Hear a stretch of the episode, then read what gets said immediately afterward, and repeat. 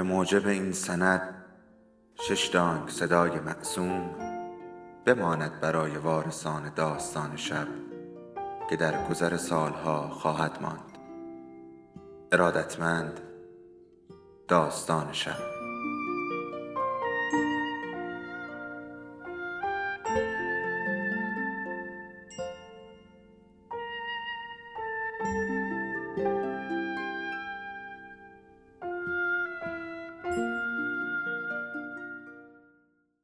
یکی بود یکی نبود.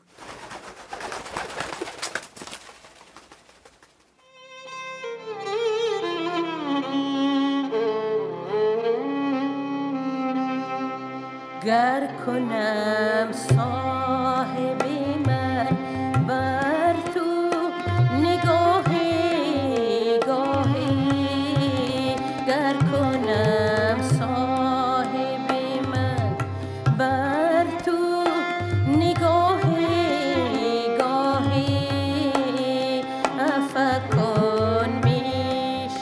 مریم در تابستان سال 2000 خشکسالی به سال سوم و بدترین سالش رسید. در هلمند، زابل، قندهار، دهات بدل به خیلی از جوامع چادرنشین شد که مدام به جستجوی آب و چراگاه های سبز برای احشام خود در حرکت بودند. وقتی هیچ کدام را پیدا نکردند، وقتی بوسها، گوسفندها و گاوهایشان مردند به کابل سرازیر شدند. به دامنه تپه های کارتاریانا رفتند و در حلبی آبادهای موقتی زندگی کردند. یا پانزده تا 20 نفر در کلبه خرابه ها چیدند. همچنین تابستان تایتانیک بود. تابستانی که مریم و عزیزه به هم میپیچیدند و روی زمین میغلطیدند و هره کره می‌کردند و عزیزه اصرار می‌کرد که خودش باید جک باشد. یواش عزیز جون. جک اسممو بگو خاله مریم بگو جک. اگه بابا تو بیدار کنی عصبانی میشه ها. جک من جکم تو هم روزی. کار به اینجا می کشید که مریم پشتش بود و تسلیم می شد و موافقت می کرد که باز روز بشود. کوتاه می آمد و می گفت خب تو جک بشو تو در جوانی می میری و من میمونم تا پیر بشم. عزیزه گفت آره ولی من قهرمان میشم و میمیرم در حالی که تو توی روز همه عمرت فلاکت بار آرزوی منو داری بعد روی سینه مریم نشست و هر پا را در یک طرف تنش گذاشت حالا بعد همدیگر رو ببوسیم مریم سر خود را به این سو آنسو می‌داد و عزیز خوشحال از رفتار رسوای آمیز خود با لبهای قنچه میخندید. گاهی وسط این بازی سر کله ظلمای پیدا می‌شد و تماشایشان می‌کرد. یک بار پرسید او چه نقشی می‌تواند داشته باشد. عزیزه گفت می‌تونی کوه یخ باشی. آن سال تابستان تب تایتانیک کابل را در چنگ گرفت. عدهای نسخه های قاچاقی فیلم را از پاکستان می آوردند. گاهی آنها را در لباسهای زیرشان مخفی می کردند. پس از ساعت من عبور و مرور همه درها را قفل می کردند. چراغها را خاموش می کردند. صدای تلویزیون را کم می کردند و برای جک و روز مسافران آن کشتی مغروق اشک می ریختند. هر وقت برق داشتند مریم، لیلا و بچه ها با هم آن را تماشا می کردند. ده دوازده بار یا بیشتر. آخر شب تلویزیون را از زیر خاک پشت انبار درآوردند و در تاریکی با پتوهایی که جلوی پنجره آویخته بودند تماشا کردند. دورگردها در بستر خشکیده رود کابل جا گرفتند. طولی نکشید که در گودالهای آفتاب سوخته رود امکان داشت فرشهای تایتانیک و پارچه تایتانیک را از توپ پارچه هایی که در چرخ دستی میگذاشتند خرید. در آنجا اسپری زیر بغل تایتانیک، خمیر دندان تایتانیک، عطر تایتانیک، پکوره تایتانیک و حتی برقع تایتانیک هم پیدا می‌شد. یک گدای سمج معرکه هم اسم خودش را گذاشت گدای تایتانیک. شهر تایتانیک هم به بازار آمد. می‌گفتند کار ترانه است. نه، دریاست، تجمل، کشتی. زمزمه می‌کردند سکس است. عزیزه با کمرویی گفت لئو، همش درباره لئوست. لیلا به مریم گفت همه جک را می‌خوان. موضوع اینه. همه می‌خوان جک اونا رو از فاجعه نجات بده. اما جکی در بین نیست. جک بر نمیگرده که. جک مرده. بعد در اواخر تابستان یک پارچه فروش به خواب رفت و یادش رفت سیگارش را خاموش کند. خودش جام به در برد اما فروشگاهش نه. آتش به انبار مجاور پارچه هم سرایت کرد و به فروشگاه لباس کهنه یک مبل فروشی کوچک و یک نانوایی هم رسید. بعدها به رشید گفتند که اگر باد به جای غرب به شرق میوزید مغازهاش که در کنج خیابان بود از آتش در امان میماند همه چیز را فروختند اول دار و ندار مریم به باد رفت بعد لیلا لباس های بچگانه عزیزه و چند اسباب بازی که لیلا با داد و بیداد از رشید خواسته بود بریش بخرد. عزیزه با نگاه رامی شاهد این ماجرا بود. ساعت رشید هم فروخته شد و رادیوی ترانزیستوری او. یک جفت کروات، کفشهایش و حلقه ازدواجش. کاناپه، میز، قالیچه ها و سندلی ها هم رفت. وقتی رشید تلویزیون را فروخت، ظلمای بد شریرانه در پیش گرفت. پس از آتش سوزی رشید تقریبا همه روز در خانه بود. به عزیزه سیلی زد، به مریم لگت زد، هرچه دم دستش می آمد پرت می کرد. چپ و راست از لیلا ایراد می گرفت. از بوی تنش، از طرز لباس پوشیدنش، از طرز شانه کردن موهایش، دندانهای رو به زرد شدنش. گفت چه بلایی سرت اومده؟ با یه پری ازدواج کردم و حالا یه عجوزه بریشم بستن. تو هم داری مثل مریم میشی. او را از کبابی نزدیک میدان حاجی یعقوب بیرون کردند چون با یک مشتری دعوایش شد. مشتری شکایت کرده بود که رشید بیادبانه تکنانی را سر میزش پرت کرده است. بد و بیراه زیادی نصاره هم کردند. رشید به مشتری گفته بود ازبک انتر. یکی اسلحه کشیده بود، یکی هم با سیخ کباب تهدید کرده بود. به گفته رشید خودش سیخ کباب به دست داشت، اما مریم به این حرف شک داشت. از رستوران تیمنی هم اخراج شد چون مشتری ها گله کردند که معطلشان می کند. به گفته رشید آشپز کند و تنبل بود. لیلا گفت شاید تو اون پشت چرت زدی. مریم گفت انگولکش نکن لیلا جون. رشید گفت بهت اختار میدم زن. یا همین بوده یا سیگار میکشیدی دیگه به خدا قسم همینی هستی که هستی. بعد یک هو لیلا زیر دست و پایش بود و او به سینه و سر و شکمش مشت میکوبید. موهایش را می‌کند و سرش را به دیوار میکوبید. عزیزه جیغ می‌زد و پیراهنش را می‌کشید. ظلمای هم داد می‌زد و سعی می‌کرد او را از مادرش جدا کند. رشید بچه ها را پس زد. لیلا را به زمین هل داد و بنا کرد به لگت زدنش. مریم خود را روی لیلا انداخت. رشید همچنان لگت زد. حالا دیگر به مریم لگت می‌زد. از کنج دهانش آب راه افتاده بود. چشمایش از قصد کشتن برق می‌زد. آنقدر لگت زد که از پا افتاد. نفس نفس زنان گفت قسم می‌خورم که منو وامی داری بکشمت. بعد شتابان از در خانه بیرون رفت.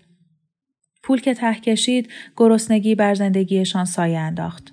برای مریم گیج کننده بود که چطور رفع گرسنگی به ضروری ترین مشکل زندگیشان بدل شد. حالا دیگر کته سفید ساده حتی بدون هیچ ادویه و گوشت به هم نمی رسید. هرچه بیشتر و به طرزی نگران کننده از وعده های غذا می زدند.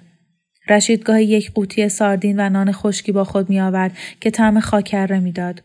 گاهی یک کیسه سیب می دزدید و خطر قطع شدن دستش را به جان می خرید. در بقالی ها یک قوطی لازانیا را با احتیاط توی جیب میگذاشت و در خانه پنج قسمتش می‌کردند و سهم گندهتر نصیب ظلمایی می‌شد. روی شلغم خام نمک میپاشیدند و میخوردند و به جای شام اگر برگهای پلاسیده کاهو و موز ترشیده گیرشان میآمد خوب بود. مرگ از گرسنگی ناگهانی به صورت احتمالی در آتیه جلوگر شد. بعضیها چشم به راه این آتیه نماندند. مریم شنید زن بیوی در محلهشان نان خشک را آرد کرده و تویش مرگ موش ریخته و به خورده هفت تا بچهش داده است. سهم بزرگی از آن را هم برای خودش گذاشته بود. دنده های عزیزه از زیر پوستش بیرون زد و گونه های توپلش آب شد. نرمه ساق پایش باریکتر شده و رنگش پریده بود. مریم که بغلش می‌کرد حس می‌کرد استخوانهای رانش از پوست کشیده آن بیرون زده است. زلمای با چشمهای مات و نیم باز در خانه دراز می‌کشید یا مثل قالیچه کهنه روی زانوی پدرش وا رفت. هر وقت حالش را داشت آنقدر گریه می‌کرد تا خوابش ببرد. اما خوابش هم آشفته و تکه پاره بود. مریم هر وقت از جا بلند می‌شد نقطه های سفیدی جلوی چشمش می جهیدند. سرش گیج می‌رفت و گوشهایش زنگ می‌زد. حرف ملا فیضالله یادش افتاد که در آغاز ماه رمضان گفته بود. مار گزیده خوابش می‌برد اما گرسنه نه. لیلا گفت بچه هم دارن جلوی چشم پرپر می‌زنن. مریم گفت نمی‌زنند من نمی‌ذارم درست میشه لیلا جان می‌دونم چی کار کنم در یکی از روزهای داغ سوزان مریم برقع پوشید و همراه رشید به اینترکنتیننتال رفت کرایه اتوبوس حالا دیگر برایشان تجملی بود و وقتی به بالای تپه شیبدار رسیدند مریم از نفس افتاده بود در بالا رفتن از آن دو شیب دو بار سرش گیج رفت و ناچار شد هر دوبار بایستد تا آن حال بگذرد. دم در ورودی هتل رشید با دربان که کت و شلواری ارغوانی پوشیده بود و کلاه نقابدار به سرداش خوشو کرد و در آغوشش کشید. قدری گفتگوی دوستانه با هم کردند. رشید که دستش روی آرنج دربان بود حرف می‌زد. یک بار به مریم اشاره کرد و هر دو نگاه کوتاهی به او انداختند. مریم تصور کرد دربان به طرز مبهمی برایش آشناست. دربار که توی ساختمان رفت مریم و رشید منتظر شدند. مریم از آن چشمانداز مؤسسه پلیتکنیک و بالاتر از آن محله قدیمی خیرخانه و جاده ای را که به مزار می‌رفت می‌دید. در جنوب کارخانه نان سیلو را می‌دید که مدتها متروک مانده بود و نمای زرد کمرنگش با سوراخ‌های دهان گشادی از آن همه گلوله های توپی که خورده بود خالدار شده بود. کمی دورتر در جنوب خرابه های تهی کاخ دارالامان را می‌دید که سالها پیش رشید روزی او را به آنجا در گردش برده بود. خاطره آن روز مرد ریگی بود از گذشته های دور که انگار دیگر به او تعلق نداشت. مریم حواسش را روی این چیزها، این نشانه ها متمرکز کرد. می ترسید اگر افکارش پراکنده شود بر خود تسلط نداشته باشد. چند دقیقه به چند دقیقه چند جیپ یا تاکسی دم در ورودی هتل می ایستاد. دربانها دوان دوان جلو می آمدند تا به مسافران خوش آمد بگویند که همهشان مرد، مسلح، ریشدار و دستار به سر بودند و همهشان با قیافه های متکی به نفس و تهدیدآمیز از اتومبیل ها به بیرون قدم می گذاشتند. همچنان که از در هتل تو می رفتند، مریم جست گریخته حرفاشان را می شنید. پشتو و فارسی شنید، اما اردو و عربی هم بود. رشید با صدای آهسته گفت ارباب های واقعی ما رو ببین اسلامگرایان پاکستانی و عرب طالبان عروسکن اینا بازیکنهای بزرگن و افغانستان شده میدون بازیشون رشید گفت شایعاتی شنیده که طالبان به اینها اجازه داده در سراسر کشور اردوگاه های مخفی ایجاد کنند و به جوانها آموزش بدهند تا بمبگذار انتحاری و مبارز جهادی بشوند. مریم گفت چرا انقدر طولش داده؟ رشید توف کرد و خاک را لگد مار کرد. یک ساعت بعد دنبال دربان در راهرو هتل راه می‌رفتند. پاشنه پایشان روی کف کاشیکاری تقتق می کرد تا به تالاری با خونک خوشایندی رسیدند. مریم دو مرد را دید که روی سندلی های چرمی نشستند. توفنگها و میز قهوه بینشان بود و چای غلیز می نوشیدند و از بشخابی زولوبیای پرشیره می خوردند. روی حلقه های زولوبیا پودر شکر ریخته بودند. مریم یاد عزیزه افتاد که چقدر زولوبیا دوست داشت و نگاه خیرش را از آن برداشت. دربان آنها را به سمت بیرون و به بالکنی برد. از جیبش تلفن مشکی بیسیم کوچکی همراه تکه کاغذی که روی شماره نوشته شده بود درآورد. به رشید گفت تلفن ماهواره سرپرست اوست. گفت پنج دقیقه براتون وقت گرفتم نه بیشتر. رشید گفت تشکر فراموشش نمی کنم. دربان سری جنباند و دور شد و رشید شماره گرفت. بعد گوشی را دست مریم داد. مریم که به بوغ خشدار گوش می‌داد فکرش هزار راه رفت. یاد آخرین باری افتاد که جلیل را دیده بود. یعنی سیزده سال پیش در بهار 1987. در خیابان بیرون خانه او ایستاده بود. کنار بنز آبی با پلاک حرات و نوار سفیدی که روی سقف و کاپوت و تنش کشیده شده به اسا تکیه داده بود. ساعتها آنجا به انتظار او ایستاده بود و گهگاه نامش را صدا می‌زد. درست مثل همان وقت که مریم جلوی خانه او ایستاده و نامش را صدا زده بود. مریم یک بار پرده را فقط قدری کنار زد و نگاه گذرایی به او انداخت. فقط یک نگاه گذرا. اما همان یک نگاه کافی بود که ببیند موهایش سفید ابریشمی شده و قامتش رو به خمیدگی است. عینک به چشم داشت و مثل همیشه کروات قرمز زده بود و پشت سفید همیشگی در جیب سینهاش بود. چشمگیرتر از همه این بود که لاغرتر خیلی لاغرتر از آن شده بود که مریم یادش میآمد. کت قهوه‌ای تیره از شانه هایش افتاده بود و پاچه های شلوارش دور قوزک های پایش ریخته بود. جلیل هم او را دیده بود. هرچند لحظه کوتاه چشمهایشان از لای پرده ها دمی کوتاه به هم افتاده بود.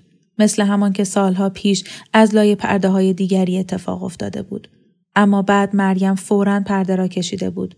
روی تخت به انتظار رفتن او نشسته بود. یاد نامه ای افتاد که جلیل سراخر دم در خانه گذاشته بود. مدتی آن را زیر بالشش نگه داشته بود گهگاه آن را بر می داشت و دست به دست می کرد در نهایت آن را نخوانده پاره کرده بود حالا بعد از این همه سال اینجا آمده بود تا به او تلفن کند مریم حالا از غرور جوانی ابلهانش پشیمان بود. حالا آرزو می کرد کاش به خانه راهش داده بود. چه عیبی داشت اگر میگذاشت بیاید تو؟ کنارش می نشست و میگذاشت بگوید چرا به دیدارش آمده؟ هرچه باشد پدرش بود. درست است که پدر خوبی نبود اما حالا که خطاهایش را با خباست رشید یا درند خویی و خشونتی که دیده بود مردها نسبت به هم اعمال می کنند مقایسه می کرد آنها را چقدر عادی می دید. آرزو کرد که کاش نامش را پاره نکرده بود. صدای بم مردی در گوشش تنین انداخت که به او اطلاع داد دفتر کار شهردار را در حرات گرفته است. مریم گلوی صاف کرد. سلام برادر من دنبال کسی میگردم که در هرات زندگی می کند یا سالها پیش زندگی می کرده است اسمش جلیل خان است خانهش در شهر نو بود و صاحب سینما بود آیا اطلاعی از محل زندگیش دارید از لحن صدای مرد عصبانیت میبارید به همین دلیل به دفتر کار شهردار زنگ زدید مریم گفت دیگر نمی‌دانست به کجا باید تلفن کند. ببخشید برادر می‌دانم شما کارهای مهمی دارید اما پای مرگ و زندگی در میان است. موضوع مهمی است که زنگ می‌زنم. من چون این کسی نمی‌شناسم. سینما سالها پیش بسته شده. شاید یکی اونجا باشه که اونو بشناسه. یکی که هیچ کس نیست. مریم چشمانش را بست. خواهش می‌کنم برادر. پای بچه در وسط است. بچه های خردسال. یک آه طولانی. شاید یکی باشه که یه نگهبان اینجاست. به نظرم همه عمر تو این شهر زندگی کرده. لطفا صداش بزنید. فردا زنگ بزنید. مریم گفت نمی‌تواند. این تلفن فقط پنج دقیقه به من واگذار شده آقا نمی‌تونم. تقی در آن سو شنیده شد و مریم خیال کرد تلفن را قطع کرده است. اما صدای پاها را شنید و صداهای دیگر. یک بوغ دوردست اتومبیل و وزوز مکانیکی که گهگاه تقی هم داشت. شاید پنکه برقی بود. گوشی را به طرف گوش دیگرش برد و چشمایش را بست. جلیل را لبخند بر لب مجسم کرد که دست به جیب می‌برد. البته خب بفرما بدون سر و صدا. یک سینه ریز به شکل برگ. سکه های کوچولو که رویشان ماه کنده بود و ستاره ها از آن آویزان بودند. امتحانش کن مریم جون. به نظرت چطوره؟ به نظر من که شدی یک ملکه. چند دقیقه گذشت. بعد صدای پا و قشقش و تقه. اونو می‌شناسه. راستی؟ خودش گفته. مریم گفت کجاست؟ این مرد می‌دونه جلیل خان کجاست؟ لحظه ای سکوت شد. میگن سالها پیش مرده در سال 1987 قلب مریم فرو ریخت. البته این امکان رو در نظر داشت. جلیل حالا به نظرش هفتاد و چند ساله می‌شد اما 1987 پس داشت میمرد. آن همه راه را از هرات کوبیده و آمده بود تا با او ودا کند به طرف نرده های بالکن رفت. از آنجا استخر هتل را می‌دید که زمانی مشهور بود و حالا خالی و زشت بود و سوراخ‌های ناشی از اصابت گلوله بر تن داشت و کاشیهایش رو به ویرانی بودند. زمین مخروبه تنیس هم دیده می‌شد که تورهای پاره پارش مثل پوستی که مار بیاندازد شلوول وسطش افتاده بود. صدای آن طرف گفت حالا دیگر باید بروم. مریم که بی صدا در گوشی گریه می کرد گفت متاسفم که مزاحم شدم. جلی را دید که موقع رد شدن از نهر از سنگی به سنگی می پرد و جیبهایش از هدیه هایی که برایش می آورد باد کرده است. یک ریز نفس در سینه حبس می کرد تا خدا زمان دیدار با او را کش بدهد. مریم بنا کرد بگوید متشکرم اما مرد آن طرف تلفن دیگر گوشی را گذاشته بود. رشید نگاهش می کرد. مریم سری جنباند. رشید که گوشی را از دستش میقاپید گفت بی خود بود اون پدر اینم دخترش در برگشتشان از سالن نشیمن هتل رشید به سرعت به طرف میز قهوه خوری رفت که حالا کسی دورش نبود و آخرین حلقه زولوبیا را برداشت آن را به خانه برد و به ظلمایی داد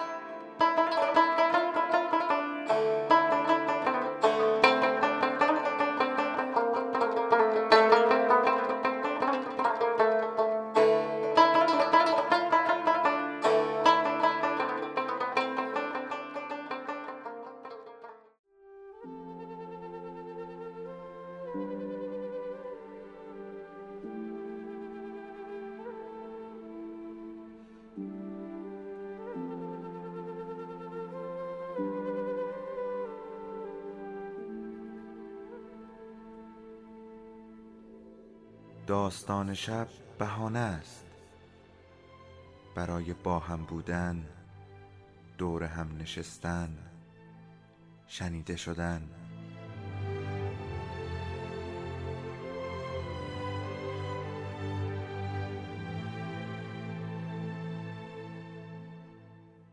صدای افسانه ها رو میشنویم.